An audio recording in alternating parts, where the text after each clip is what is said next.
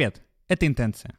В этом подкасте мы обсуждаем мысли, которые появились у нас после прослушивания, просмотра или прочтения чего-либо. В каждом выпуске у нас есть ведущие, но сегодня их три. Дмитрий, Егор, Олег и единственный неведущий — Влад. А, мы очень рады Владу, правильно? Да, Владу очень плохого. Особенно. Нашему единственному Ура, зрителю. спасибо за то, что я не ведущий. Сегодняшний наш специальный выпуск приурочен к прекрасному празднику — День космонавтики. Соответственно, три произведения у нас будут как-то связаны с космосом, как нетрудно догадаться. И а, начну я, пожалуй, если вы не против. Ну, начни. Ну, я просто так- так, так получилось, я сижу здесь. Совершенно случайно. Совершенно случайно Блин, я сел сюда. блин, так здорово. А, Я начну с м, не совсем художественного произведения. А, Оно больше научно-популярное. Вот. А, Пока не буду раскрывать какое, но очень важно было обозначить, скажем так, жанр этого произведения, потому что а, те вопросы, которые у меня появились, там, чтобы спросить вас, они именно связаны с тем, что это не художественное произведение. В одном из позапрошлых подкастов я спрашивал вас, почему вы поступили в МФТИ. Сейчас более конкретный вопрос. Почему вы поступили на ФАКИ? Дальше ждем вопроса, почему такое направление, да, типа, как ты выбирал друзей. Возвращаясь к вопросу про ФАКИ, э, потому что я сюда просто смог попасть. Потому что альтернативами у меня было попасть в ИНБИКСТ и на ФАЛТ.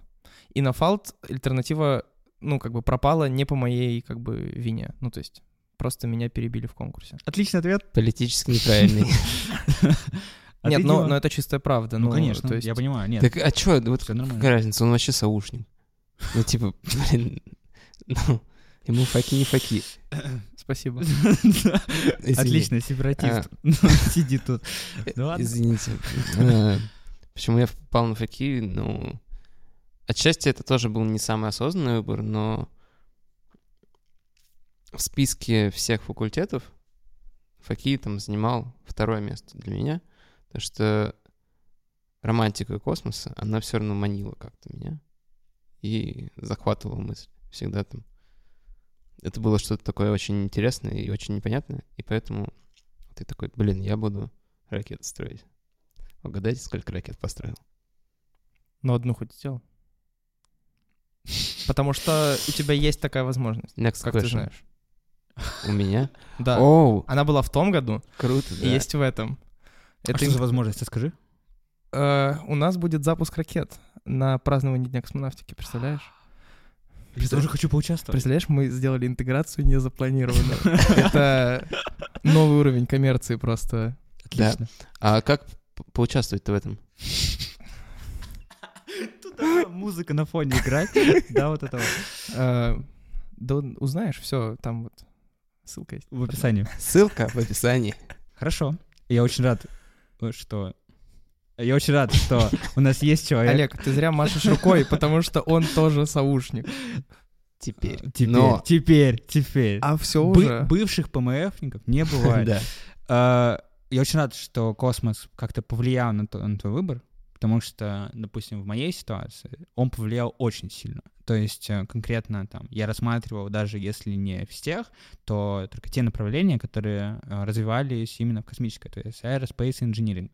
А, К сожалению, очень мало на самом деле хороших направлений в этом плане.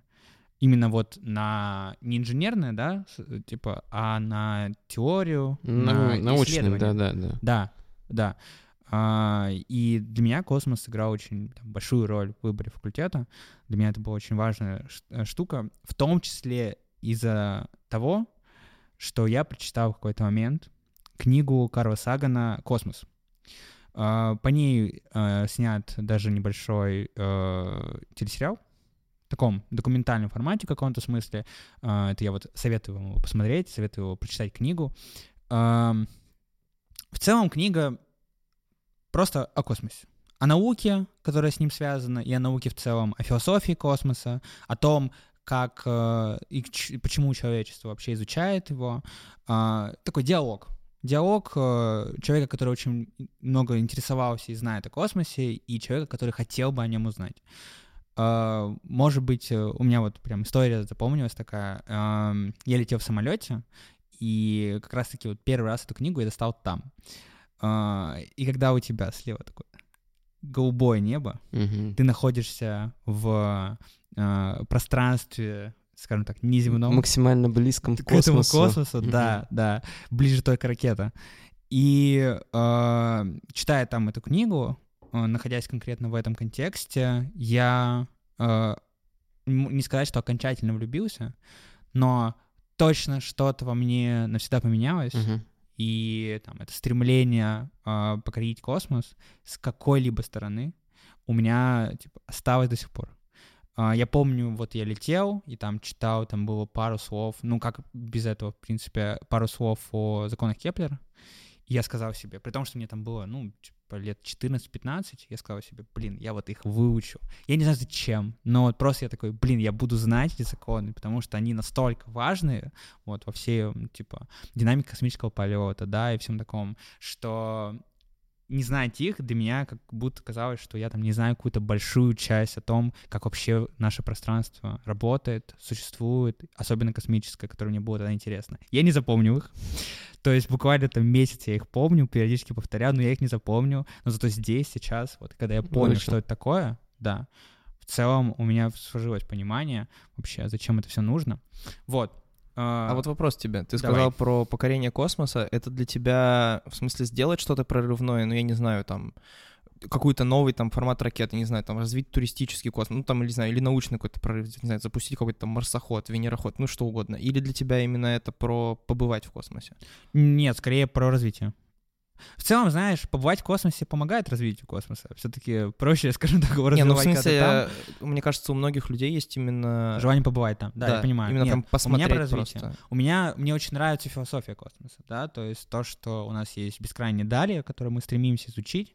Вот, один из вопросов, который я вам задам, он будет с этим связан по определенным, по определенному.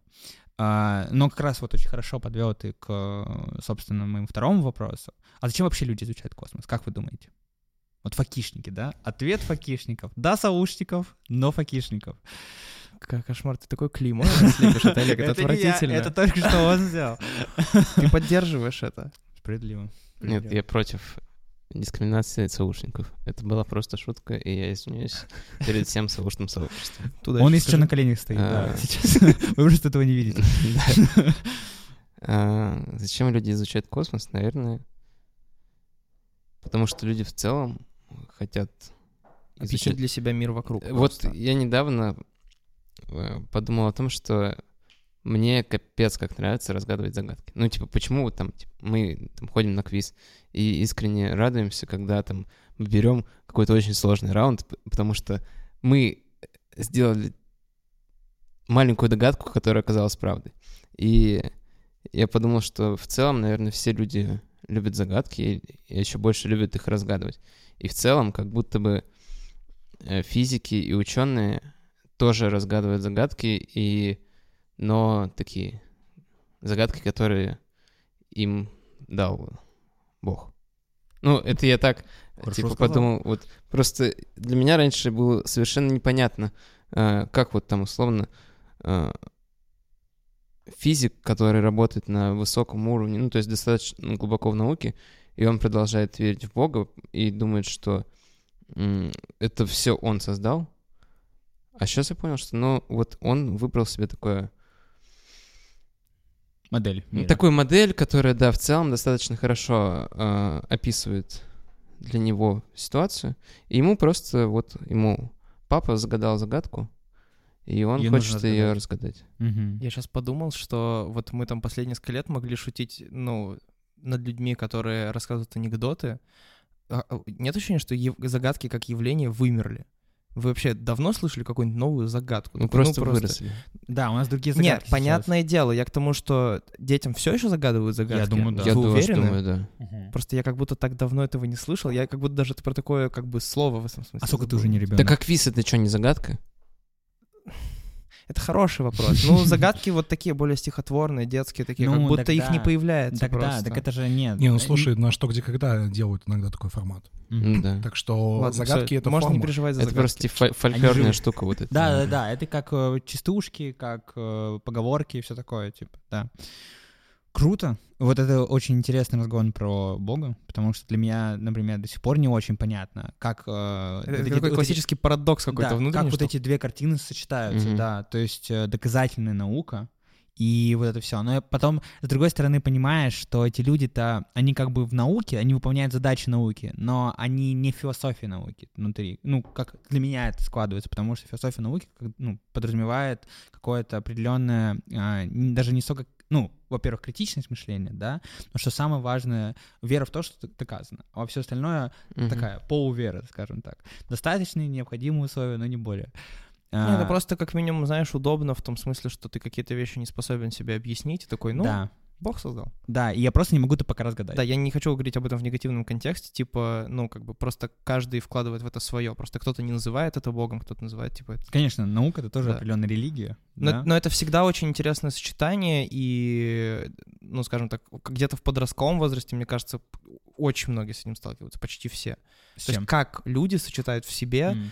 высокий интеллект и веру в Бога, потому что очень часто в том возрасте... Ой-ой-ой. Ой-ой-ой. Да, это не- не то сравнение. да. Типа, высокий интеллект, э, я согласен с тобой в том плане, что он там может нести за собой какую-то критичность мышления, но а, я бы не стал вот так вот, типа, какую-то, вообще какую-либо пропорциональность ставить между а, интеллектом и, И верой. Бога. Не-не, я И не хочу ее. Ну, ставить. В том и дело, что не хочу. Но как будто момент... Ну, все равно ты ж когда, как говорится, ищешь.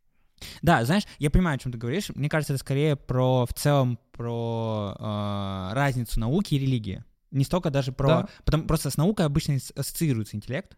Сам по себе разум, ум это типа интелле- это наука, да, это то, что породило, собственно, эту религию. Вот. Но э, в целом я тоже до сих пор не очень понимаю, даже вот с учетом твоей Мгм. модели, хотя с ней, конечно, сильно проще на это взглянуть, как люди вот это в себе сочетают. Окей. А ты что думаешь? Почему космос изучают люди? Да я думаю, что это просто, ну, идет из естественного желания объяснить мир вокруг себя, и это, Мгм. собственно, то, с чего началось вообще, как бы, там, полеты человеческие, что это казалось недостижимым, и как бы я в этом смысле полагаю, что, типа, почему мы обычно ассоциируем, что, типа, Бог наверху, потому что люди летать не умели слишком долго, чем многое другое. И вот в какой-то момент небо покорилось нам, вот, потом начала, начало покоряться более высокое небо, если угодно.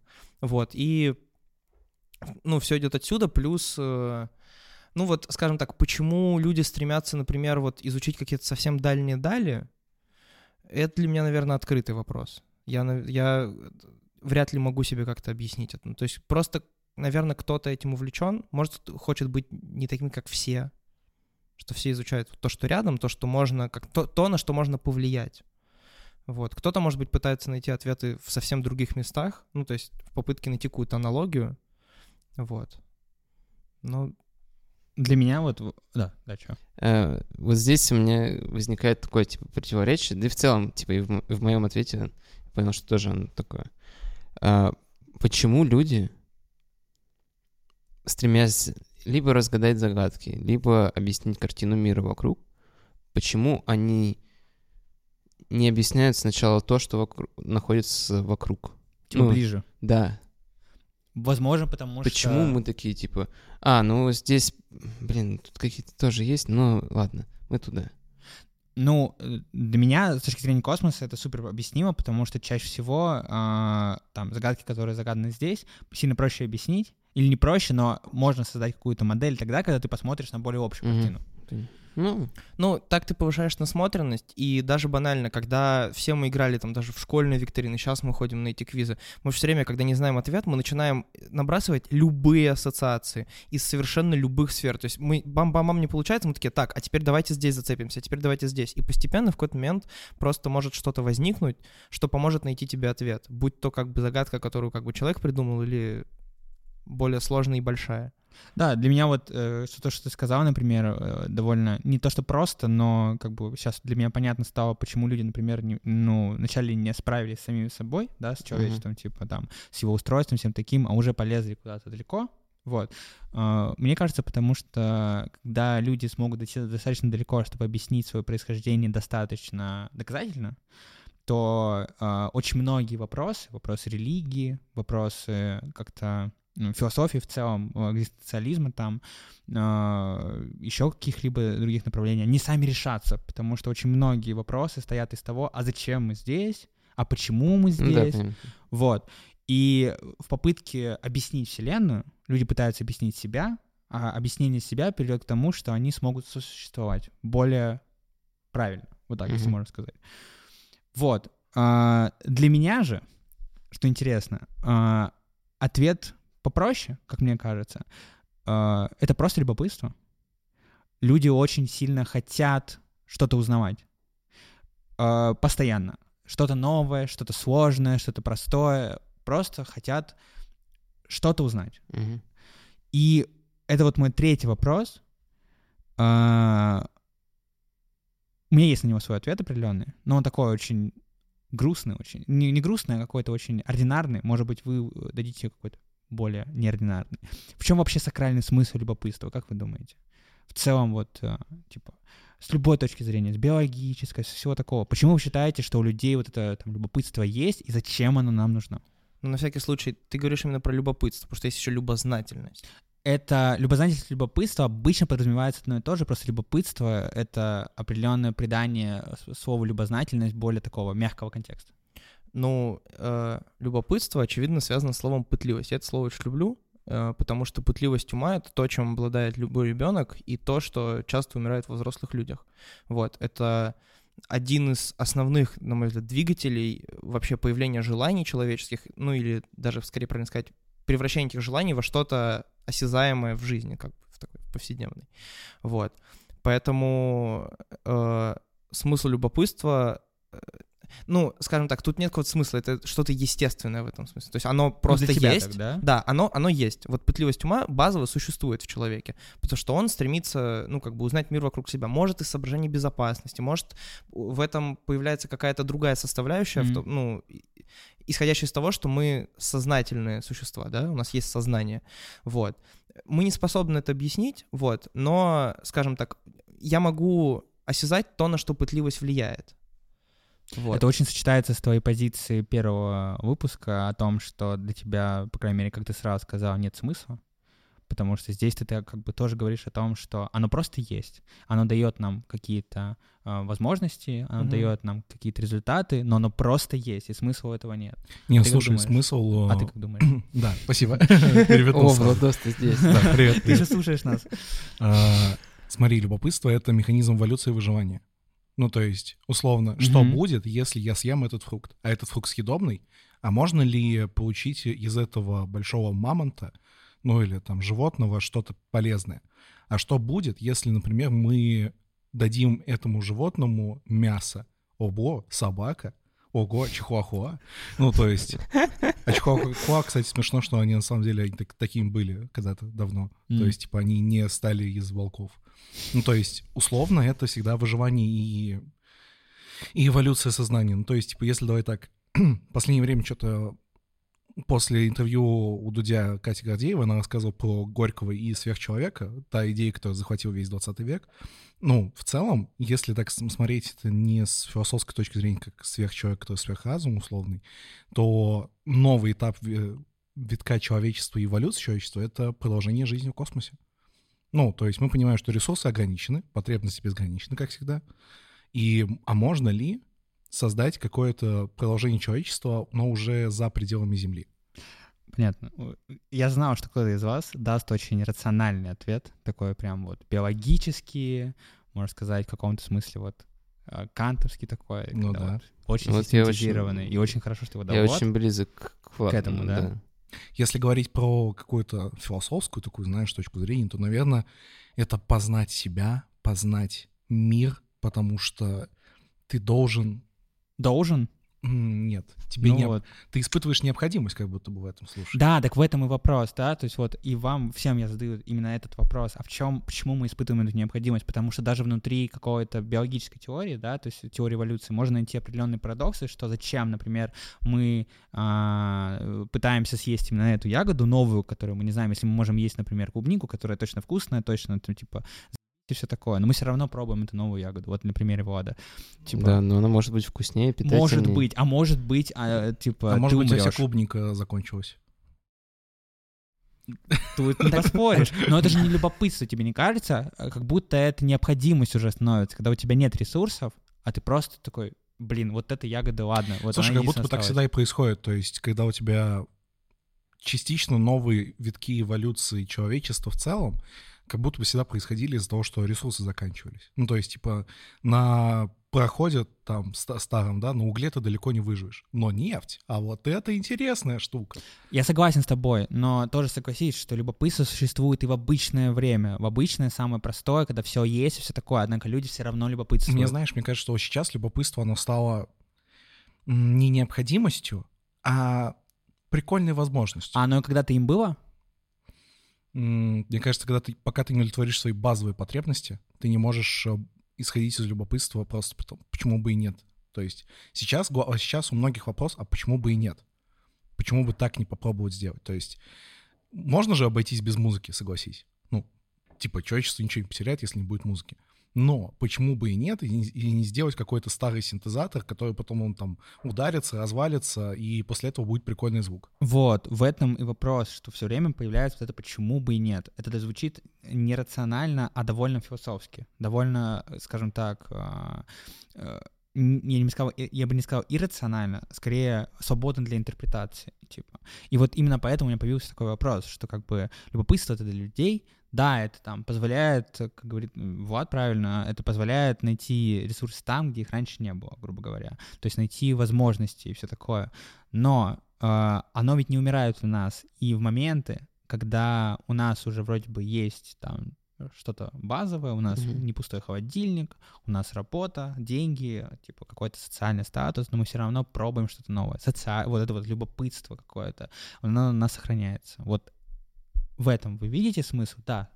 Ну, мне все-таки хочется разделить немножко смысловую нагрузку любопытства и любознательности. Но мы потому говорим что- только про любопытство. Да, я сейчас объясню, э, почему мне кажется это важным. Потому что, когда мы говорим про какие-то базовые штуки, типа там про еду, да, вот как сказал, что ну ягода это типа там необходимость, да, вот типа там попробовать или не попробовать, потому что ну, тебе надо есть, у тебя есть э, вполне себе биологическая потребность.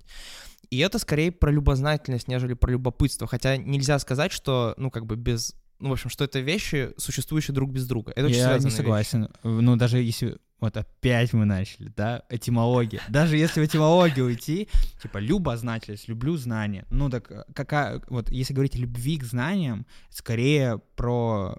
ближе к любопытству, именно потому что от того, что ты, а, скажем так, узнаешь, съедобна эта ягода или нет, очень важно, в каком контексте ты это узнаешь. Если ты хотел просто попробовать, это любовь к знаниям, ты тянешься к новым знаниям. А если тебе, потому что у тебя нет других ягод, это же совсем другое.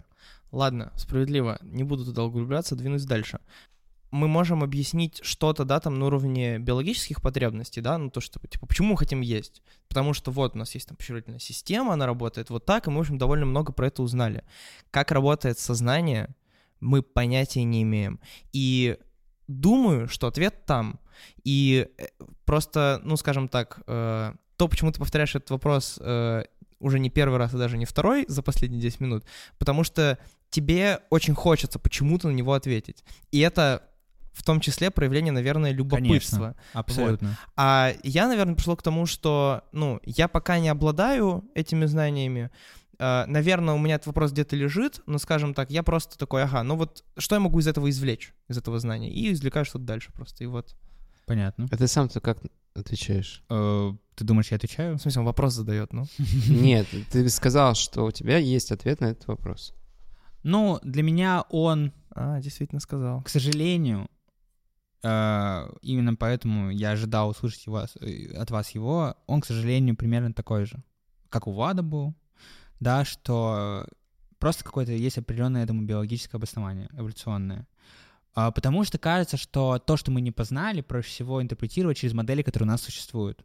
У нас существует очень хорошая эволюционная модель, Мгм. И почему бы, типа, не дать возможность любопытству быть ее частью?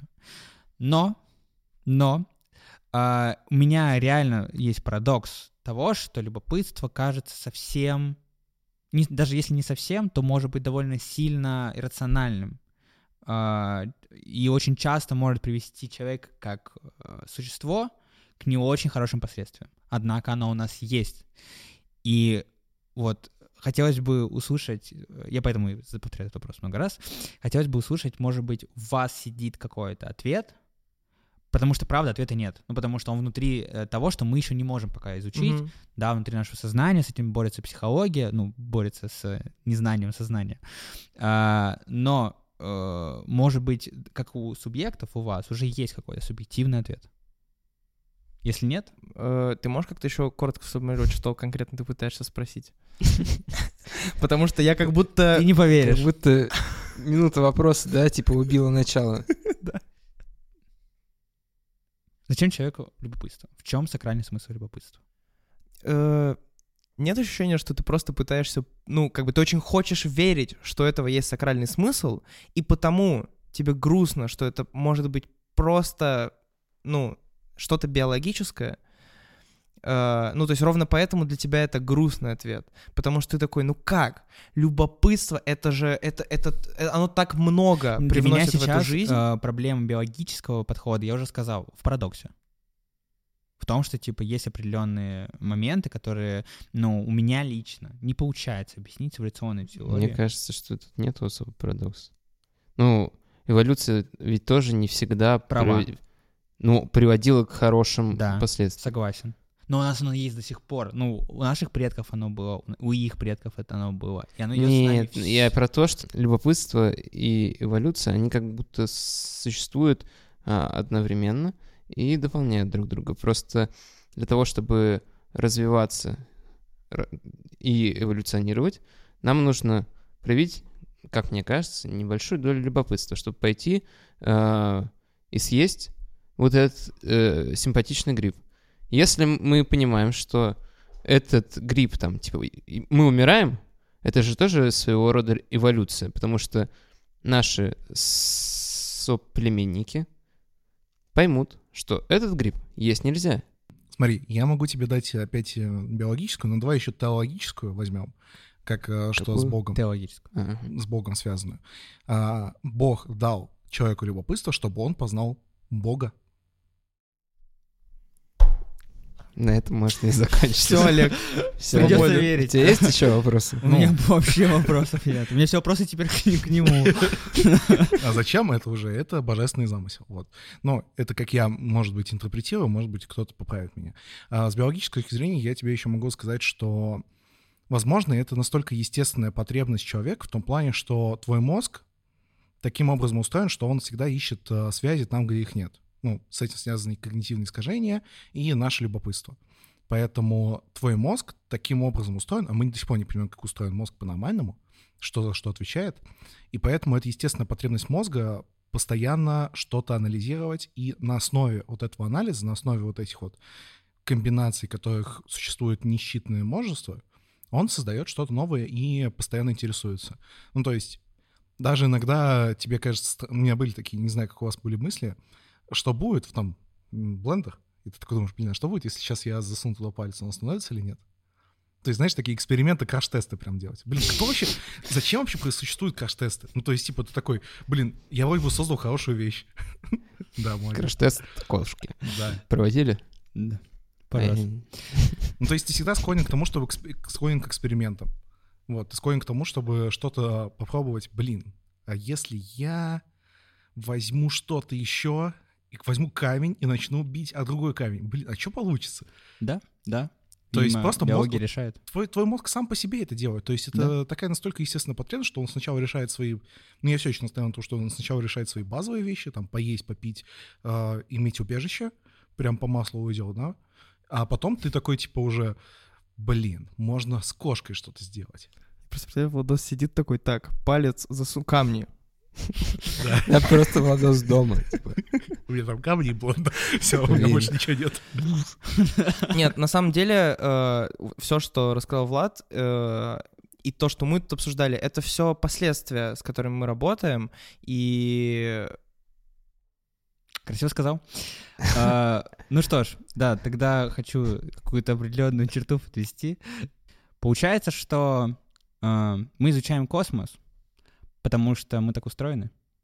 И я советую вам не противиться своей сущности, изучать космос, читать книги про космос. И, а, в частности, прочитать книгу, а, которая называется «Космос» Карла Сагана, или посмотреть хотя бы сериал. Итак, Олег э, пересел, теперь я буду вести этот подкаст э, ближайшие несколько минут. Теперь Значит- он будет затыкать меня, а не я его. Получается так. А, Мы продолжим говорить о космосе, но я начну с приземленного. А, Как много и как далеко вы планируете свою жизнь? Давай, взрослый мальчик, рассказывай про планы. Я просто еще 21-летний малыш. малыш. Мне до планов еще как до космоса, как до Сатурна. Да, так что... Э, На самом деле я не сильно далеко планирую, потому что вчера сходил, вчера сходил на мастера и Маргариту. Э, Вот, давай так. Круто? Неплохо. Нет, реально неплохо. То есть мне как э, э, человек, который такой, типа, ну, классический театр. Вот я пока современный еще не дорос. Мне было А ты считаешь, что это современный? Нет, Или это, было, это был это было классический? достаточно классически для меня. Мгм. Э, так вот, э, там в самом начале, если вы помните, и в книжке это было... а, не помнишь? Я не читал. А ты читал? Да. Э, про- была фраза про то, что, ну, как можно планировать свою жизнь? Нужно что-то знать для этого. Вот я планирую совсем немного, потому что я сильно не знаю, что будет дальше. Слушай, а совсем немного это сколько? Неделя? День? Ну, полчаса. Примерно, да? Да нет, ну, примерно? Ну, лет пять? Если серьезно, то... Не, меньше, я думаю. Что, я Не, ну думаю, я к тому, что у тебя есть какие-то штуки такой, блин, я бы хотел вот там к этому времени успеть это, или сделать то, или иметь то. Нет, у меня такого нет. М. У меня... Я понял, что а, если я... Я пробовал так делать раньше.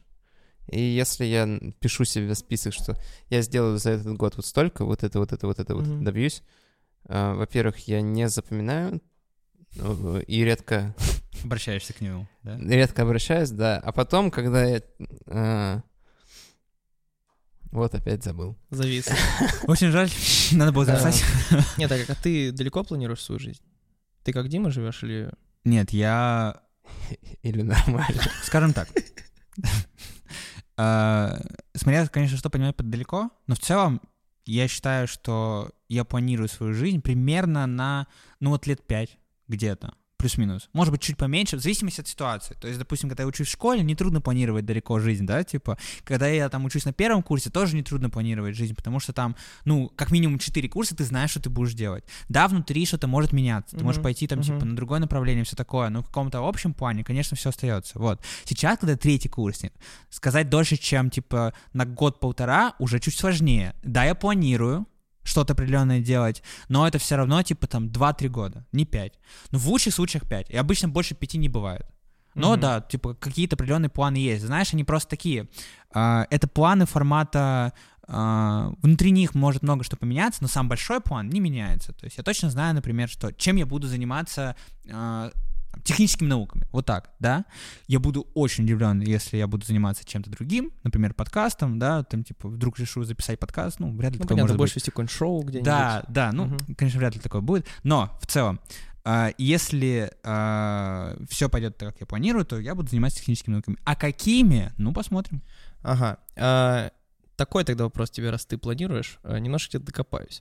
А, ты планируешь потому, что а, ты хочешь достичь каких-то целей, или потому что, ну, как бы, скажем так, понимание, ну, типа, что будет завтра, а, в понимании Я там, понял. большего контекста времени для тебя Первое, важнее? точно, потому что я начал понимать, что если я не планирую достаточно четко что-то, то а, я к этому не особо-то и иду. И не столько потому, что у меня вот в голове, знаешь, там типа нужно вот распланировать, попросить вселенную, и у тебя точно что-то будет. Нет, просто я понимаю, что э, очень многие вещи для того, чтобы типа э, воплотить их в какой-то момент, нужно что-то для этого делать. Для того, чтобы что-то делать, нужно знать, что ты что нужно делать. И поэтому там, типа, Ну, даже понятно, большую задачу нужно декомпозировать. Правильно, да. Мгм. Да, то есть это не про ощущение комфорта, потому что в целом у меня план такие, которые не самые комфортные для там такой стабильной жизни. Но э, в целом это, это именно про то, что я очень надеюсь, что я это сделаю, и из-за того, что я надеюсь, что я это сделаю, я это планирую. Это помогает мне быть к этому ближе. А, Двигаемся дальше. А, так бывает, что планы, даже если они на полчаса, срываются. Такое было. А, Как вы это переживаете? Если бы здесь была Наташа, она бы расплакалась прямо здесь. Просто представила бы себе это и расплакалась, потому что она прям ненавидит это вообще. У нее крышу срывает, даже если там я на 10 минут опаздываю, она просто так вот. Не, я, наверное... Я просто пытаюсь вспомнить, когда у меня типа, последний раз планы типа, сильно срывались. Ну, можно не сильно. Ну, это же все равно в целом какое-то типа, проявление. ну да, ну что-то пошло не так, как я...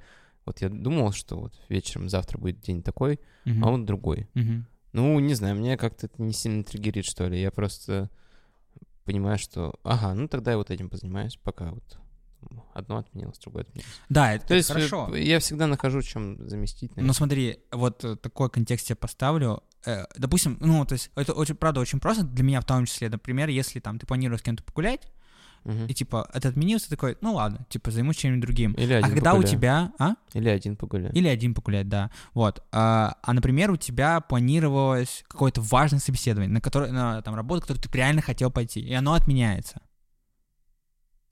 То есть здесь контекст такой, что уже типа не формата, как я проведу досуг, а что я что-то хотел, и это не получилось. Ну да, срываются какие-то, не знаю, съемки банально. Ну, Да, такое да, же да, явно было хоть раз у тебя в жизни, что съемки Конечно. отменялись. Конечно. Ну, Ну, и тебе за это не ты также денег, соответственно. относишься к этому, что хорошо, у меня освободилось время, займусь вот этим. Мгм. Ну, как будто все равно какая-то доля расстройства есть. Нет, ну понятно, но... Но, это я пытаюсь это все сводить больше к тому, что, блин, ну что я, я теперь сейчас ничего не могу с этим сделать. Я не могу на это никак повлиять, поэтому я повлияю на что-то другое, чтобы там состоялись другие съемки, Мгм. другое собеседование, другие прогулки и так далее. Понятно. Блин, мне очень нравится эта позиция. Ну, я просто похожим что, образом. Что, типа, ты на что не можешь повлиять, какая Ну разница? да, ты просто такой, хорошо, обстоятельства поменялись, теперь вот так.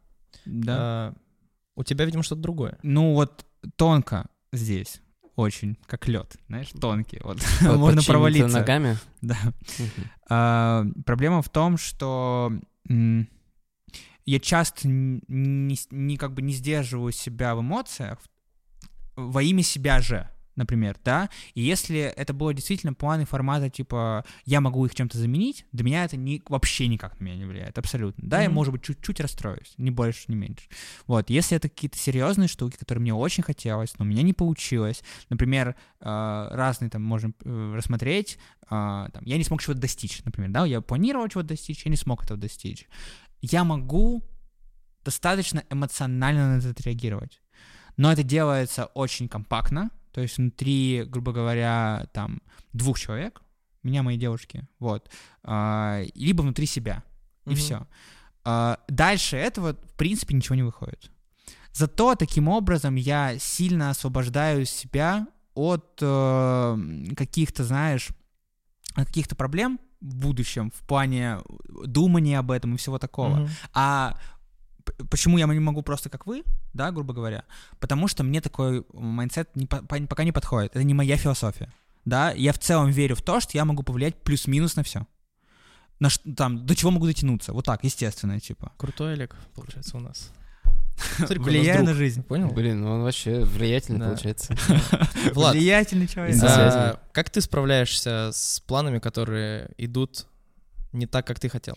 Слушай, вот тут а, есть э, несколько, скажем так, кейсов. То есть первое, если время, окей, но меня не раз... Меня, если у меня нету плотного графика, условно, что в 15 я должен быть там, в 16 уже тут, и, соответственно, мне нельзя вот туда-сюда. И поэтому, если мне кто-то говорит, что, ой, слушай, там я на 15 минут, на полчаса опоздаю, я такой, блядь. Ну, то есть, типа, немножко так, вот, знаешь, логистика срывается, меня бесит, когда логистика срывается. Вот меня почему-то это так раздражает, что туда-сюда надо быть, потому что я знаю, что мне нужен час вот там. Вот, но это меня просто раздражает, я пытаюсь выкручиваться и передоговариваться и прочее. То есть я пытаюсь повлиять каски на это. Но вот есть события, например, условно, погулять. Вот я помню, что месяц назад или полтора мы хотели пойти погулять с девушкой в парке, и договорились, что мы встанем где-то часов 10-11, потому что там в 3 минуты или 4 минуты быть, было быть здесь. Мы такие, ок. И она не просыпается. Я пытаюсь ее будить, будить, она такая, да, слушай, что-то ну нафиг. А я настроился. Меня бесит, когда я настраиваюсь на какие-то вещи, вот, вот какие-то глобальные вещи, условно. Что, условно, сегодня я буду делать так, такую штуку. Я уже настроился, потом мне говорят, ну, слушай, там что-то не получается, забей. И я такой, База. База, то есть да. вот ты, ты вот, вот, вот меня бесит, меня не раздражает, когда вот там что-то срывается, и такой думаешь, ну, в обычной ситуации я скажу, да, и ладно, окей. Но когда я настраиваюсь на что-то, я вот такой думаю, что я вот буду этим заниматься, и я, например, отменяю свои какие-то другие планы ради этого, вот тут меня немножко вот так кор- коробит. Я такой, «М, неприятно, слушай, это нехорошо было. Потому да, что... ну это история же про разрушенные ожидания. Да, да, да, у меня вот именно проблема с ожиданиями. То есть я вот, с- я ожидаю, я настраиваюсь, но я ожидаю, что я просто пойду. Не, не настраиваюсь на то, что я вот буду, пойду туда и буду кормить удочек. У меня нет такого четкого плана. Но Да. вот ож- ожидаю просто. Ну, мне во многом, в общем, было интересно узнать, э, насколько много вы себе позволяете эмоционально прожить э, Мгм. то, что происходит, да, в момент, когда что-то идет не так. И то, насколько в целом вы, ну, как бы адаптивны к, к меняющимся обстоятельствам. Вот. Но, кажется, все плюс-минус из нас хотя бы стремятся к тому, что, ну, как бы там, где можно максимально пододвинуть и скорректировать, а там, где это уже невозможно, э, ну, как-то дать себе, дать волю эмоциям, как бы, да, грустно, обидно, это нормально, что я так реагирую, и двинуться дальше. Слушай, меня, понимаешь, у меня просто работа такая, я работаю на прямых трансляциях, где может всегда в любой момент полететь все не так. То есть я уже настолько привык к тому, что все плохо, то есть ну, все летит не так, и ты такой думаешь, ну, у меня уже просто выработался дзен, когда я просто такой, сначала решаем проблемы, которые решаются, если что-то не решается, мы пытаемся их решить. Только потом ты уже эмоционально действуешь. То есть ты вот, ну, я уже запрограммирован на то, что, типа, все плохо, поэтому мы э, пытаемся с этим справиться. Нет, ну, тогда пойдем э, либо забьем, либо будем сидеть, грустить и плакать. Я представляю, как тяжело Владу. Представь, вот ты сидишь, типа, снимаешь прямой эфир, вот кто-нибудь говорит, а там сзади с плакатом выбегают, типа, остановите факи, там, типа, все такое. Вот. Ну, вот так, у- д- друг. А факи нет. А факи нет? А, да, так сказать, будем немножечко уходить от обыденности. Точно, Можно сказать. же нет, реально. Я даже не подумал об этом. Извините, это слово, которое нельзя называть. Кошмар. А, Значит, а, я слушал очень много музыки в своей жизни, как и очень многие из нас, и есть ряд исполнителей, которые очень затрагивают тему космоса а, в своем творчестве. А, Один из таких — это Сережа Драгни, и он, кажется, пару лет назад выпустил такую песню, как «Евангелие от Вселенной». А, В этой в этом произведении затрагивается колоссальное количество мыслей и про конфликт там, ну такой или не конфликт, а сочетание там религии и науки, и про какие-то детские. Там, там очень много всего затронуто, но одна из мыслей, которая возникла у меня и на которую, э, ну скажем так, которая меня восхищает, я бы вот так сказал, это мысль о том, что э, когда мы в детстве, э, вот когда мы маленькие, мы очень открыты к новому опыту и к неизвестности. А, Мы буквально вот ну, пожираем просто все, что нам дает эта жизнь, вот, вот весь этот опыт, все просто вот, да, да, здесь хорошо, супер, отлично. А, И потом мы постепенно замыкаемся, и ощущение, что единственная тема, единственная неизвестность, которая нас не пугает, это космос. Потому что все вокруг, ну, то есть мы же каждый день вынуждены доверять колоссальному количеству людей, ну, людей, которых мы видим первый раз. Будь то, не знаю, такси, магазины, Мгм, просто мы идем по мгм. улице. Вообще, это же... Вообще, это отдельная большая, наверное, тема для как бы дискуссии. И мы действительно очень стремимся себя обезопасить, да, это стремление там и иметь свою квартиру, и там какой-то дом, и близких людей рядом, на которых ты можешь положиться и, и понимать, что в критической ситуации, наверное, человек тебя не бросит. Но космос — это единственная неизвестность, которая нас не пугает. Мгм. Да? И причем и внутренне, и внешне, правильно? Или, внеш... Или внутренне вас пугает? А почему вы вообще решили, что космос не пугает? А тебя пугает? М, Меня лично нет. Я считаю его абсолютно удивительным, но иногда возникают, знаешь, какие-то такие вещи, что «а что там вообще?» Ну, Сартер писал, что самый большой страх — это страх перед неизвестностью. Ровно это меня и удивляет. Что мы вообще ничего там не понимаем, там нет чертового кислорода. Вот знаешь, э, знаешь, удивительная вещь, что а вас, например, пугает э, океан и глубинные, глубинные воды. Да. Да. Но Вообще, при этом мы столько же не знаем про океан. Да, я знаю. И это удивительно. Согласен. Знаешь, вокруг космоса как будто такая романтика создалась. Просто вот настолько, что космос, человек там, и вау, так круто. И мы можем покорить, при этом, блин, чертов океан. Такие, типа, мы покорили океан. Все такие, да запейте, у нас космос. А в океане, на самом деле, намного больше неизвестного. Тут есть такая мысль, причем, что интересно, она возникла у меня только что. Э, Я как будто, возможно, Инсайт. понял, почему того же океана, например, мы ну, боимся, да, как, как явление такого человеческого, а космоса нет. Потому что постижение и изучение океана как будто во многом упирается в технологический прогресс. А космоса? А скорость света как обогнать? У тебя есть безграничное как бы пространство, Я согласен. которое ты и не способен осязать. Но как человек, который занимается квантовой механикой, по крайней мере у себя дома, периодически, а, ну вообще есть же определенные теории, как обогнать. Да, я слышал. Я слышал про них. И я к тому, что это же тоже технологический прогресс, нет? Да, но э, насколько мне известно, Вселенная расширяется. Это правда. Вот. И сможем ли мы обогнать это расширение? А нужно ли? Я не знаю. А. Было бы, ну, было бы интересно. Обогнать? Меня, знаешь, это восхищало Мгм. даже на уровне, вот, э, вот если ты летишь на самолете, и у меня все время картинка такая, вот совершенно детская, лет с восьми, что вот, вот есть звук, который летит, и самолет, и ты обгоняешь, и такой, вот звук летит, вон там, в метре от нас. И типа две полосочки. Вот. Из этого как бы есть отдельный мемчик, причем, кажется, он возник, ну, типа, после того, как это, ну, как бы вот это, а может быть и примерно одновременно, но я примерно так себе объясняю, когда самолет обгоняет скорость звука. То есть, ну, вот есть полоска звука, и ты такой, ну, все, типа, свободен. Знаешь, мне кажется, что мы не боимся космоса, в отличие от океана, потому что океан приносит э, человеческие смерти и беды. Ну, то есть приливы, отливы, цунами, э, гибель моряков. А космос там что сделал? Ну а что, мало Ну, я космонавтов не умерло? знаю, да мне кажется, я вообще не понимаю, космосе? типа, вот эту фразу «мы не боимся космоса». Почему? Кто мы?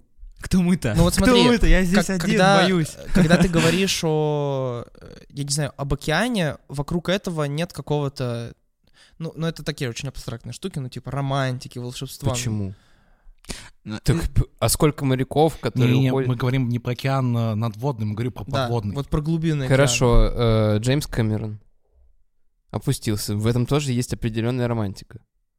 Определенно есть, но как будто космос — это некий абсолют, которого, ну то есть никого не пугает то, что, да, космос непостижим, никого не пугает, что мы вот маленькая, просто вот, вот такая планетка, которая просто вот, ну, Меня Так, иногда может быть, пугает. в этом, в этом, кстати, может быть и есть суть, что как будто мы чувствуем ограничения океана, а космос ограничения мы не чувствуем.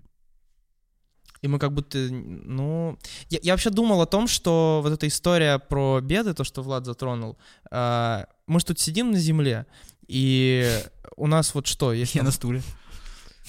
Ты хотел, да? Ну ты хотел, ну признайся. А, мы вот тут сидим на Земле, и мы защищены от солнечного излучения, да, таким образом, чтобы существовать. Э, Если в нас полетят небольшие астероидики, они где-то там тоже сгорят. Но если большой, ну мы все одновременно умрем примерно, и типа не так страшно. Вот. И... Не так страшно, ничего себе. Ладно. В целом, пофиг, правильно. А что ты будешь делать? Ну, справедливо, да. А океан тебя э, почему тогда пугает? Не знаю, утонуть Вот очень страшно. Это А правда. ты сейчас где? Ты в центре почти... Ну ладно, не в центре. Но ты очень далеко, очень далеко от океана, от воды. Тебе не, вообще ничего не Так и угрожает. от космоса он далеко. Ну океан его пугает? Так да, но это А логично, космос нет. потому что до океана дотянуться вот так, на самом-то деле. Не здесь буквально, долгопрудно, типа, мне не хватит руки, чтобы дотянуться до океана, но в целом, типа, если ты живешь на Земле, то до океана ближе, чем до космоса. Даже от долгопрудного. Хотя, нет, кстати, может и нет. Скажем так, э, если бы тебе, вот тебя одинаково э, восхищают идеи, например, опуститься на дно океана и полететь в космос. Опа! Хороший вопрос. Ну, Опа! на самом деле, может быть, даже мне отчасти интереснее опуститься, потому что а, проделав один и тот же путь, я там с большей вероятностью встречу а, какие-то другие формы жизни. Так- Поняли, А, а, да, Не, ну это, это да. зависит от цели. Я э, в этом смысле, то есть именно с точки зрения какой-то эмоциональной. Да, да. ну, то есть... Интерес да. это э, эмоции. Нет, я- у вас вся спор, который невозможно закончить, типа, э, очень правильный вопрос, на самом деле, я его понимаю, типа, почему вообще так романтизирован и люди любят так космос, да, типа, потому, при том, что у нас так много неизвестного Мгм. другого, типа, там, с- с- соци- общество неиз- Меня еще больше особо, поражает, типа. что у нас Океан. в жизни очень мало каких-то абсолютно понятных вещ- Да. вещей, да, у нас очень много дискуссий идет про что такое добро, да, что такое ответственность, откуда любопытство, типа вот эти миллион вопросов, а космос как будто базово для всех очень клево. Да. И я не могу придумать ничего другого, хотя бы близко похожего на это. Может быть, Я визуально, согласен. потому что, типа, мы все, э, где бы мы ни находились на Земле, мы все, каждый из нас видел космос. Вот так? Звезды. Да. И звезды — это, ну, для меня это какое-то там воспоминание из детства, э, где я там, особенно когда уезжаешь э, подальше от города, на какую-нибудь рыбалку с дедушкой, и ты смотришь, а там их столько, что ты такой, блин, а как их посчитать-то? Это не как ты в городе сидишь, шесть. А там это так красиво. И может быть вот в этом... 6-4. Ну, ты мем, типа, 6-4. А, да. Может быть в этом, типа, ответ. Я еще могу просто сказать, что, опять же, э, почему-то сегодня меня тянет в теологию, но космос и Вселенная у нас иногда отождествляются с чем-то божественным. Вот сегодня... Я сегодня... Вот, если вы не видите, он сейчас в, в- это, в рясе сидит Да. с крестом огромным, типа. Что-то меня тянет сегодня в теологию. Видите, мои... Прости, Нет, господи. это действительно на самом деле про отождествление, и вот эта история про то, что мы все видели космос. Ну, то есть э, огромное количество людей же восхищают, например, горы, кстати говоря. Это такая тоже вещь, которая, ну, э, я бы не сказал, что это абсолют, но для сильно большого числа людей на этой планете это восхищает. Но э, я вот, например, не видел горы, и для меня это, ну, там, примерно такая же сказка, как, я не знаю, «Шапка-невидимка». Ну, примерно. Ну, то есть, э, скажем так, Понятно, ты имеешь в виду то, что раз ты этого не видел, то не факт, что это есть. Ну да, но это работает на каком-то очень примитивном уровне. Я бы сказал, да, вот как Дима, да, тоже просто хочется, прям очень хочется высказаться. А, по поводу, почему я тоже считаю, что космос очень романтичный. В целом, и для меня почему он очень романтичный, потому что мне безумно нравится а, вязкость этого пространства огромного, которое вокруг нас, и ощущать тот факт, что я нахожусь а, не как бы не в пустоте в каком-то смысле, э, даже не так, неправильно, не не в пустоте, а не на каком-то определенном вот базисе, не на каком-то площади, да, типа, ниже которой ничего нет, а ниже меня космос, выше меня космос, вот так вот стороны вправо-влево космос, и я внутри этого пространства, которое неизвестно ограничено, ну, как бы по нынешней научной теории ограничено, но, допустим, неизвестно, ограничено или нет, что вообще в нем происходит, тоже неизвестно. И вот эта вот вязкость большого, огромного пространства меня поглощает полностью, абсолютно. Ой, Так интересно изучать, что там вот здесь, что там, что вокруг, да, а вдруг там те сущности, которые мы не можем познать, а мы найдем такие инструменты, с помощью которых мы сможем заглянуть там в пространство, которое не ощущаем нашими базовыми чувствами. И, может быть, там будет сверхчеловек. Ницше, я тебя люблю. Э, Я смотрю на это как будто с другой стороны. Э, Когда я впадаю в какую-то апатию или потерянность, иногда это может все равно есть же какие-то ситуации, когда вот накладывается банальный тот же срыв планов, и мы немножко выпадаем из жизни. Мгм. Я ловлю себя на мысли часто такой, да, черт побери, я вот такой, вот на такой планетке, вот в таком космосе, который даже вот руки растягиваешь во все стороны, все равно не влезает. Потому что это совершенно несоотносимые масштабы. Мгм. Че я парюсь? Вот. И ты просто выдыхаешь Мгм. и живешь дальше. Да, да, это пипец какая правильная мысль. Мы продолжаем, скорее заканчиваем наш специальный выпуск про космос. И остался я, как ведущий, и я хочу у вас спросить, а что такое дом для вас? Э, Для меня это место, куда можно всегда вернуться. Это штука, которая у меня с самого детства в голове, потому что я всю жизнь слышал от родителей фразу, что дом — это место, куда ты можешь всегда прийти, что бы у тебя ни случилось, что бы ты ни наделал, как бы это законно или противозаконно не было, дом — это место, где тебя примут, и для меня это, типа, супер важная история, хотя, бы, ну, как минимум, как образ. Но и по факту я знаю, у меня были ситуации, когда в каких-то критических ситуациях я как бы приходил, и я знал, что если я не хочу разговаривать, со мной не будут разговаривать, если нужно поговорить, со мной поговорят, вот. Это- Но для меня это комфорт в первую очередь. То Мгм. есть сейчас для меня дом — это общежитие, потому что у меня очень хорошие соседи, а, у меня там все для того, чтобы я мог спокойно работать, отдыхать. И для меня дом сейчас это там, где комфортно, и всегда, и, ну, может, не всегда, но а, до моего 21 года а, и поныне для меня дом — это комфорт, в первую очередь. Я хочу посмотреть на дом как на что-то большее, чем просто какое-то помещение. А, Давайте посмотрим на это как на дом для всего человечества, на нашу землю. И у меня такой вопрос. Как вы думаете, какие будут наши ощущения, когда мы покинем э, дом как землю и встретим что-то, что-то, Чужое. Что-то чужое, что-то, что мы не сможем понять? Мне кажется, это чувство очень схожее, когда, ну, чувство, которое нам всем точно понятно, это когда мы поступили сюда, потому что мы все не из Москвы, и, соответственно, мы уехали из дома. А, Отношение к нему может быть у нас у всех разное, но это в любом случае как бы дом в голове, да, это место, где мы родились и выросли, да. А, Мы приехали сюда, и дом был там, потом, наверное, в какой-то момент э, чувства дома не было совсем, или оно сразу перетекло, просто здесь новый дом появился. И мне кажется, мы пришли к тому, что есть вот дом, есть там родительский дом, и вот как бы землей, ну, просто масштабируем там на планету, условно говоря. Для меня, кстати, то, что сказал Егор, это модельная задача, в то время как э, реальная задача, которую ты задал, да, она немножко другая. У нее другие коэффициенты, у нее другие постоянные, и э, просто взять и экстраполировать то, что, типа, вот мы переехали сюда, для меня не катит там. В первую очередь потому, что вокруг люди здесь, в Мгм, первую мгм. очередь. Там что-то, что мы не осознаем. Там под ногами то, что мы не совсем осознаем. Там вокруг то, что мы не совсем осознаем. И вот это осознание, вот это м, ощущение непонимания того, что происходит вокруг, для меня скорее то, что вряд ли я смогу сейчас описать, просто потому что, наверное, в жизни у меня ни разу такого не было. Мгм. Если предположить, то, наверное, э, как э, у нас, наверное, у меня лично, как у человека, включится какой-то базовый, базовый инстинкт в попытках найти что-то родное, что-то, что я знаю.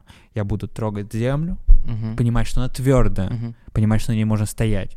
Я буду, э, если там будут какие-либо виды растений, если это так можно будет назвать, да, э, я буду тоже трогать их, пытаться их почувствовать. Мгм. Вот. Ну, Да, слушай, это же про масштаб опыта. Ну, то есть, когда ты переезжал в другой город, ну, понятно, что это город, в нем, да, вот есть дома, рядом с домами дороги, все такое, но ты же многие вещи тоже не знал. Но я А, знал людей. Да, и, короче говоря, у меня ощущение, что когда ты говоришь о переезде на другую планету, ну, вот так, да, скажем, а, ты говоришь о том, что, короче, вот ты улетел с супер развитой Земли, такой на корабле прилетел, один или там, не знаю, с другом, вот, и вы прилетели на планету, а там ничего нет, там просто Земля, и ты вот как в Майнкрафте такой, «О, сделаю кирку себе, типа, буду долбить Ну так, камень. смотри, да, так, так первые люди будут делать, правильно? Кому-то же нужно открыть планету. нет. Ну, конечно, конечно. Ну, Но когда ты говоришь про переезд, э, в моем понимании это э, люди приедут на все готовое. заранее создана какая-то экосистема, ну какая-то, не знаю, условный там развернутый палаточный лагерь, в котором внутри у тебя будет все еще очень много понятного. Конечно, будет что-то новое, потому что, да, у тебя там экосистема просто поменяется. Вот. И понятно, что масштаб нового опыта, то, о чем ты говоришь, да, что это, это все равно будет во многом поиск чего-то родного, э, и это как бы естественно. Но я не думаю, что это прям кардинально друг... Ну, то есть... э, Я понимаю, о чем ты говоришь. Для меня история про он новый, потому переезд. что невообразимый. во Я понимаю. Для да. меня история про переезд а, просто интереснее. Вопрос по переезду интереснее звучит с точки зрения открытия. Да, вот А. я к этому, по сути, и хотел больше уйти, что а, мы, мы сейчас отложим техническую возможность и вообще рамки там, Мгм. солнечности. Ну, вот это все для нас не существует, неважно. Мы идем в абстракцию, в которой мы прилетаем на какую-то планету, в какое-то другое место нашем необъятном космосе и встречаем что-то, что-то. Мы не можем это пис- описать, мы не можем это понять, и мы, самое главное, что не можем к этому быть готовыми. Мгм. Вот я хотел бы э, развить больше в эту степь. Что что-то, что вообще никак не складывается. То есть если мы переезжаем в другой город, мы понимаем, как работает. Мы знаем, как работают машины. Мы знаем, как работает карточка. Мы знаем, как течет вода. Но там мы можем встретиться с чем-то, что вообще будет невообразимо. И я пытался придумать некие аналогии с нашей Землей. Как, ну, все равно проводились какие-то же исследования, открытия.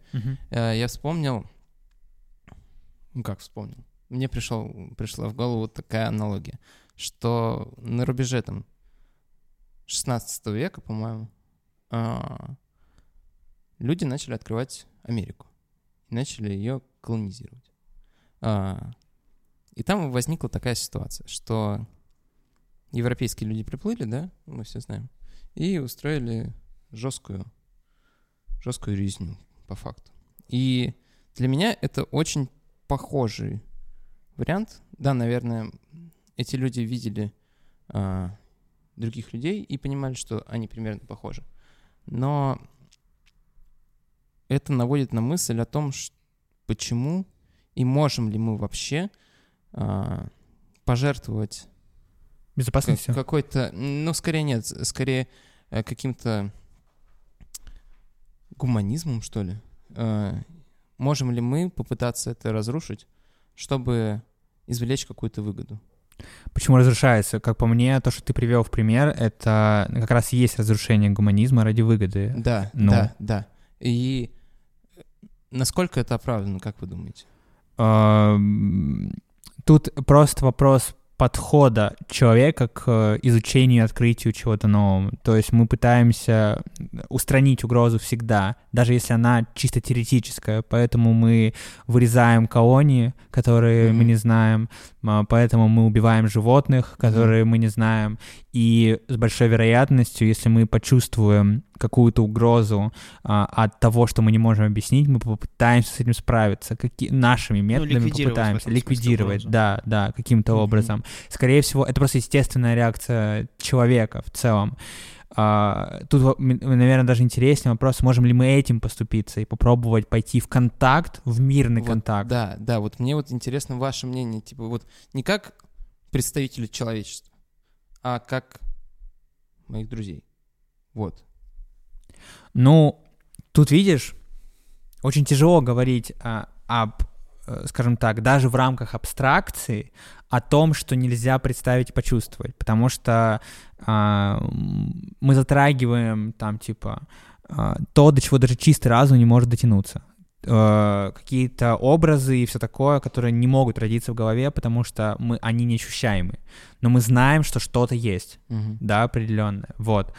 А, Это знание идет из причин, но мы видим только следствие.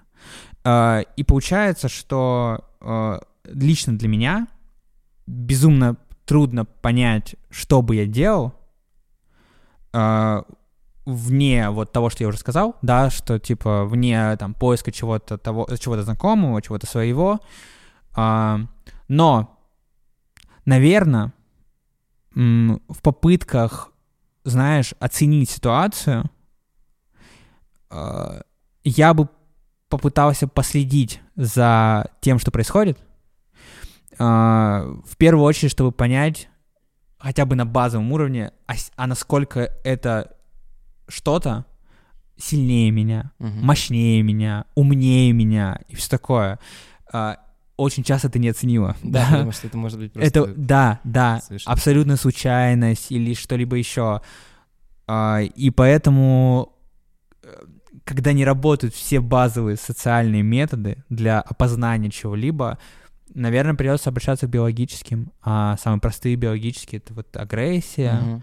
это вот поиск чего-то знакомого. Так что, наверное, у меня бы включились инстинкты. Но как человек, как раци- э, что говорит мое рациональное, я бы последил за этим. Э, Пока ты говорил, я подумал о том, что да, очень сложно рассуждать о том, что как бы там неосязаемо и так далее, и так далее, но мы же можем, ну, скажем так, попробовать прогнозировать здесь, хотя понятно, что в реальности непонятно, что будет, это типа классический, да, разгон, типа, когда ты не находишься в критической ситуации и размышляешь о ней, и когда ты на самом деле в нее попадаешь.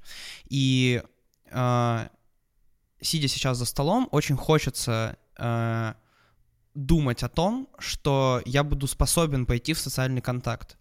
Но ощущение, что, ну, в общем, э, я назову это миссия, да, вот этот переезд, это довольно большая масштабная история, и если она происходит, э, во-первых, очень не хочется, ну, как-то глупо проиграть, да, мы такую в геймификацию немножко уйдем, вот, что такая большая попытка совершена, и ты просто такой, да, пойду замочу ее, и не замочил.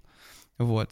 А, При этом очень обостряются инстинкты, и у меня почему-то создается ощущение, что они будут настолько сильными, что пойти в социальный контакт будет крайне сложно. Просто именно в контексте совладания с собой в первую очередь.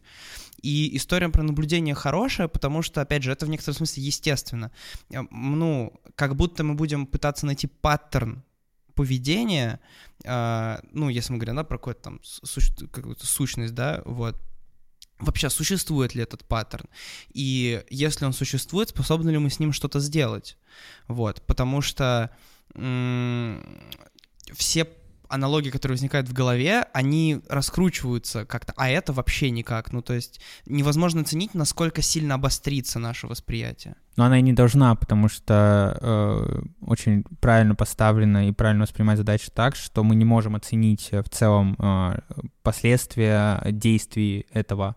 А, это само, да, то есть у нас нет чувств, которые могут это оценить. Я это понимаю, да. Я могу И- зада- задать уточняющий вопрос? Давай. Типа, а мы приехали, полетели на планету, вот там уже есть цивилизация какая-то? Насколько я понимаю, Мы не нет. знаем. Ну, Вот там есть что-то. Что-то есть. Что-то есть. Смотри, мне просто кажется, что все упирается в предварительный research и анализ, э, то, что вы говорили, анализ контакта. Ну, то есть, если в теории, то есть тут как бы, не, наверное, не повторю, не скажу ничего нового, но мне кажется, что у человека включается либо бей, либо бени в любом случае. То есть, если он понимает, э, что можно договориться и можно войти в контакт, то он, соответственно, входит в контакт, и дальше уже ну, может случиться такая ситуация, что нас обманут. Обманут.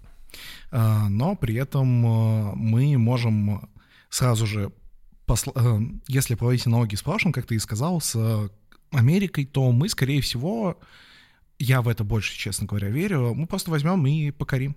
То есть мы просто пойдем завоевывать. К сожалению, мне кажется, если нет цивилизации, условно, как на Марсе, там, Илон Маск хочет э, провести тарификацию путем взрывания ядерных бомб и создать там атмосферу, э, чтобы человека, для человека была пригодной.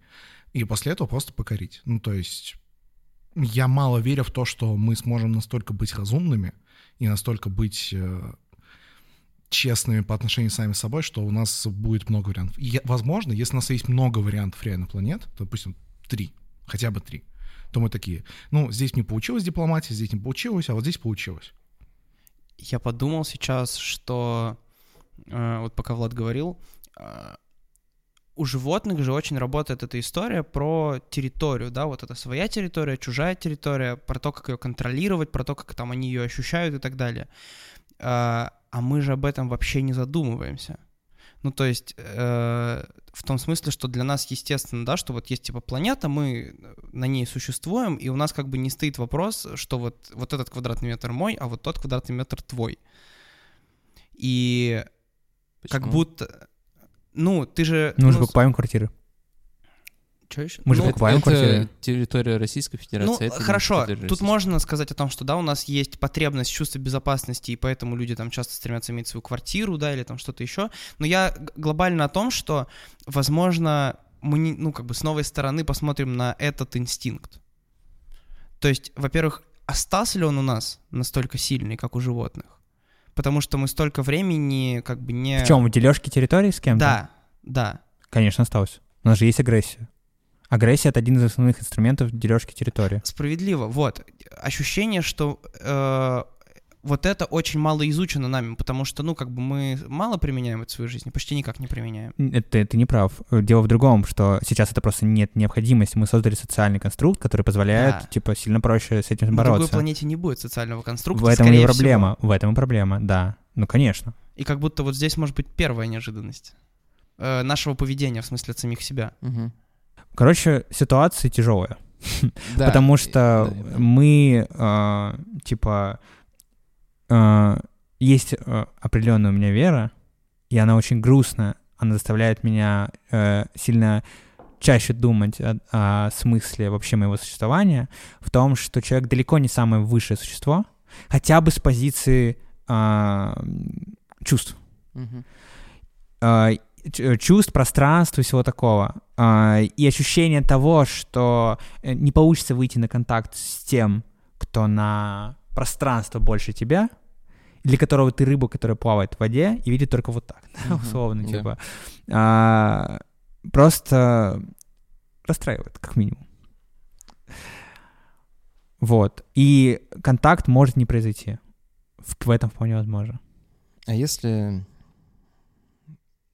Сейчас коротенько по этому пробежимся, пойдем дальше. И как вы думаете, изменились бы ваши ответы, если бы, например, я сказал, что мы жертвуем гуманностью в пользу не наших материальных выгод и нашей безопасности, там, да, а в пользу э, познания? Нет. Почему? Ну, я считаю, что, ну, базово. Э, базово. Для меня просто познание — это там один из главнейших смыслов в моей жизни. Мгм. Вот. То есть- Для меня это просто, это, это не, ну, жертва та же самая, типа, грубо говоря, что и предыдущая, да, было, Мгм. что пожертвовать э, познанием а, во имя чего-то для меня всегда, типа, худший из вариантов, скорее всего. Понял. Ну, если это, если это не угрожает моей жизни, потому что я не смогу познавать, если у меня жизни не будет. Да, я понимаю. Блин, я не знаю, мне очень сложно. Я чувствую, что во мне очень как бы большое чувство человечности в этом смысле, и я как я не могу абстрагироваться от гуманизма. То есть я не могу представить, что такое не проявлять гуманизма, как будто бы. Для меня для меня это настолько фундаментально, как оказалось. Ну, типа, ощущение такое и чувство, что... Ну, то есть, э, я понимаю примерно, что ты спрашиваешь, э, я понимаю, там, о чем говорит Олег, а вот от- об этой ценности э, как бы получения знаний, да, ну, как бы познания мира, вот это, да, в таком смысле. Э, Мне тоже это ценно, но я как-то не могу взвесить, ну, то есть противопоставление гума- гуманизма там и познания. Вот Мгм. есть, сейчас, я думаю, подх- подходим тихо- потихоньку все равно. А, Есть книга прекрасная, называется «Мы», Замятина. А, Вы читали? Я... Ну, вы наверняка н- слышали конечно, об этом, слышал, да. да, я это, ну, слышал типа одна из первых антиутопий, все такое, вот. А, э, и с ней связан у меня лично интересный а, момент, что как она обсуждается в, э, в школе. Она обсуждается в школе, и у вас наверняка тоже обсуждалась. А, ну, хорошо, если обсуждалась, вот так. А, она обсуждается с позиции того, что это антиутопия. Что есть человек, который эту антиутопию разрушил. И самое важное, что обсуждается, и больше всего нашего времени тратится, почему это антиутопия. Почему нельзя жертвовать э, иррациональным, почему нельзя жертвовать э, любовью, почему нельзя жертвовать искусством и так далее. А, меня еще со школьных лет и до сих пор на самом деле а, волнует тот факт, что я воспринял это совсем по-другому, что для меня интерпретация Замятина оказалась несовместимой с моей интерпретацией жизни и до сих пор несовместимой, при том, что я уже хоть как-то сформировался. А, Мне кажется, что такой вариант развития общества имеет место быть, и он даже хорош в моей парадигме. Я задам такой вопрос. Я правильно понимаю противопоставление гуманизма и познания? Приведу очень осязаемую параллель. Э, научные эксперименты над животными или над людьми. да. Это примерно про то же. Да. Я вообще не понимаю, как с этими вопросами работать. Ну, то есть, э, как будто бы во мне гуманизм всегда выше. Ну вот и метод работы. Как будто бы да. Ну, пока у нас существует этика, типа, мы не сможем преодолеть это. То есть, по крайней мере, та этика, которая у нас сейчас есть. Мгм. Это вот потихоньку раскрою произведение, которое я посмотрел. Это «Солярис Тарковского». И что интересно, ну, это произведение основано на книге Лема. Интересно то, что и в книге, и в фильме примерно похожее разделение. Там три человека на космической базе, и они примерно так же разделяются. Там есть один ученый, который точно идет за науку, и один ученый, который говорит нет. А, Ну, жизнь Гуманизм, выше, да. да, это. Да. А, Я посмотрел э, фильм и сильно впечатлился, на самом деле. Да, Тарковский — это не основная его идея, но я решил почитать, а что пишет сам Тарковский про свое произведение. А, И он говорит о том, что как будто бы человечество пока не сильно-то и готово к тому, чтобы встретиться с, с этим нечто. А, И мы будем готовы только тогда, когда мы выйдем на какую-то свою следующую ступень, и когда этот гуманизм у нас будет выше.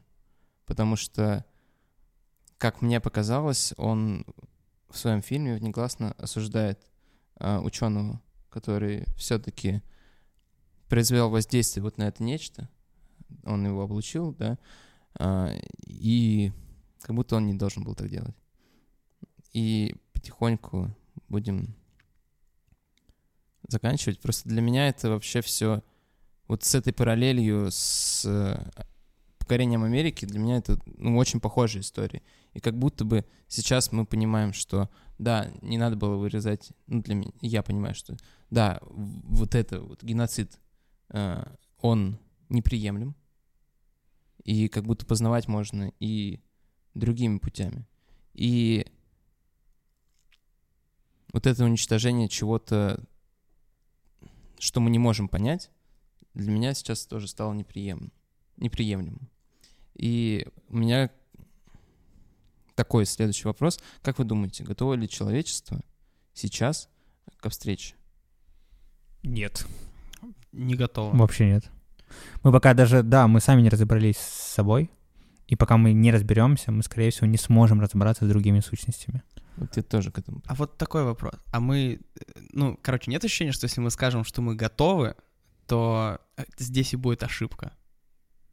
Ну, как это э, происходит, да, что типа я понял, как это работает, я стал там экспертом Ну этом и да, так далее. да, типа, да. то есть тут Мгм. тоже такая грань, ну, то есть как будто все-таки речь о какой-то ступени, которая нами пока не осязаема. Не можешь быть готовым к тому, чего не знаешь. У меня в этом смысле вот, э, да, там про облучение и все такое, возникла такая параллель, э, когда производят медицинские обследования, есть определенный инструмент, который способен выявить, ну, конкретный набор вещей. Он может показать что-то еще, но, скажем так, обычно, когда что-то ищут, используют конкретный инструмент для поиска этого чего-то. Вот. И э, как будто гуманизм в этом смысле, он более общенно это смотрит, то есть он дает меньшую детализацию, но э, если применять какие-то научные инструменты, ты будешь искать в определенном, ну, как бы, спектре своих знаний э, в рамках того, насколько ты этот мир понимаешь, э, как человечество даже глобально. Вот. И э, поэтому, наверное, гуманизм в этом смысле важнее. И это именно то, что, ну, там, по нашим ощущениям сейчас, повысит вероятность того, ну, как бы нашу готовность в этом смысле. Даже вот так. Ну, я абсолютно не согласен с тем, что гуманизм важнее, потому что для меня гуманизм — это придуманная людьми для взаимодействия с людьми вещь. И э, вся этика, которая сейчас придумана, и все такое, это история про то, как попытаться существовать, чтобы при этом еще и там развиваться, чтобы при этом не страдать. И получается, что м, идея гуманизма в целом, они не про развитие, по большей мере, или хотя бы не про развитие какое-то... Хочется сказать, что это, возможно, как-то связано с т- творческим и духовным развитием, но в целом ощущение как будто и не про это тоже, как будто это больше про комфорт человечества, существование на, в нашем доме, типа, с комфортом. Вот гуманизм тебе. А, И поэтому э, я считаю, что гуманизм в исследовании а, чего бы ни то ни было, других людей, а, других планет, других сущностей, он неприемлем, потому что а, у нас нет возможности оценить, а, как то или иное действие подействует на что-то, пока мы это не попробуем. Мы знаем, что огонь разрушает, но мы не знаем, как он подействует на что-то, что мы не знаем, как, из чего состоит. И получается, что нам приходится возвращаться к основным нашим возможностям, которые дала нам природа. Это ощущение, это чувство, это все то, что у нас есть вот здесь, рядом, в руках, в ногах и так далее. А, поэтому, ну а все эти, это же тоже вот какое-то изучение, да, возможно, твое прикосновение нанесет там какой-то безумный э, вред тому, этому существу, но для того, чтобы просто его понять, тебе нужно это сделать. И рамки гуманизма неприменимы для чего-то, что мы не знаем, потому что мы их разработали для того, чтобы взаимодействовать друг с другом, с людьми. А разработать их можно только если это получится познать. Познание — наука опять как будто правда оказывается где-то посередине, что вот этот подход, про который ты говоришь, он позволяет совершать прорывы, строго говоря. А гуманизм позволяет, ну, типа, сохранять, не знаю, ну, говоря про человечество, как вид, например. Да, да. Именно поэтому мне кажется, что когда ты прилетаешь на планету, говорить о гуманизме не приходится. Потому что ты не знаешь, что такое гуманизм, ты его не можешь определить здесь. Непонятно, где его применить просто пока да, будет. В том а числе это. приплываешь на другой континент зависит от э, уровня развития общества, потому что для них это же тоже были нечто. нечто. Угу. Я хотел бы, чтобы люди перестали жертвовать хотя бы для начала э, жизнями других людей во благо познания, во благо во благо каких-то материальных э, материальных преимуществ э, и благ, и мне кажется, что вот разрушение каких-то стереотипов и, наверное, какого-то неравенства, когда человек может пожертвовать жизнью другого человека, считая, что она менее важна. А, вот это то, что может привести человечество к какому-то другому виду, может быть, даже познания, которое будет основано и, может быть, на гуманизме, просто в более широком смысле. Меня, конечно, очень сильно, очень сильно э, несоответствие, как минимум в том плане, что ты ставишь в одно, э, на, одно, на один уровень познания и материальное, то есть ты говоришь о том, что давайте хватит убивать людей ради познания и материального достатка, mm-hmm. потому что для меня это все равно одно это социальный инструмент, другое это инструмент человека, человечества. А, немножко разные ипостаси для меня, вот. Но э, я не знаю, что там. Но и... это некий же абсолют, грубо говоря, тебе нужно немножко чем-то пренебречь, чтобы, да, выйти на какой-то другой этап. Да, я не знаю, что там. У нас есть Хаскли с его антиутопией, у нас есть Замятин с его антиутопией. Две противоположные антиутопии. Какая для человечества лучше и почему они анти? Наверное, в этом вопрос. Отвечайте себе на хорошие вопросы. Отмечайте праздник День космонавтики. Приходите на наш, на наш почти факишный фестиваль космонавтики и любите космос. Пока. thank you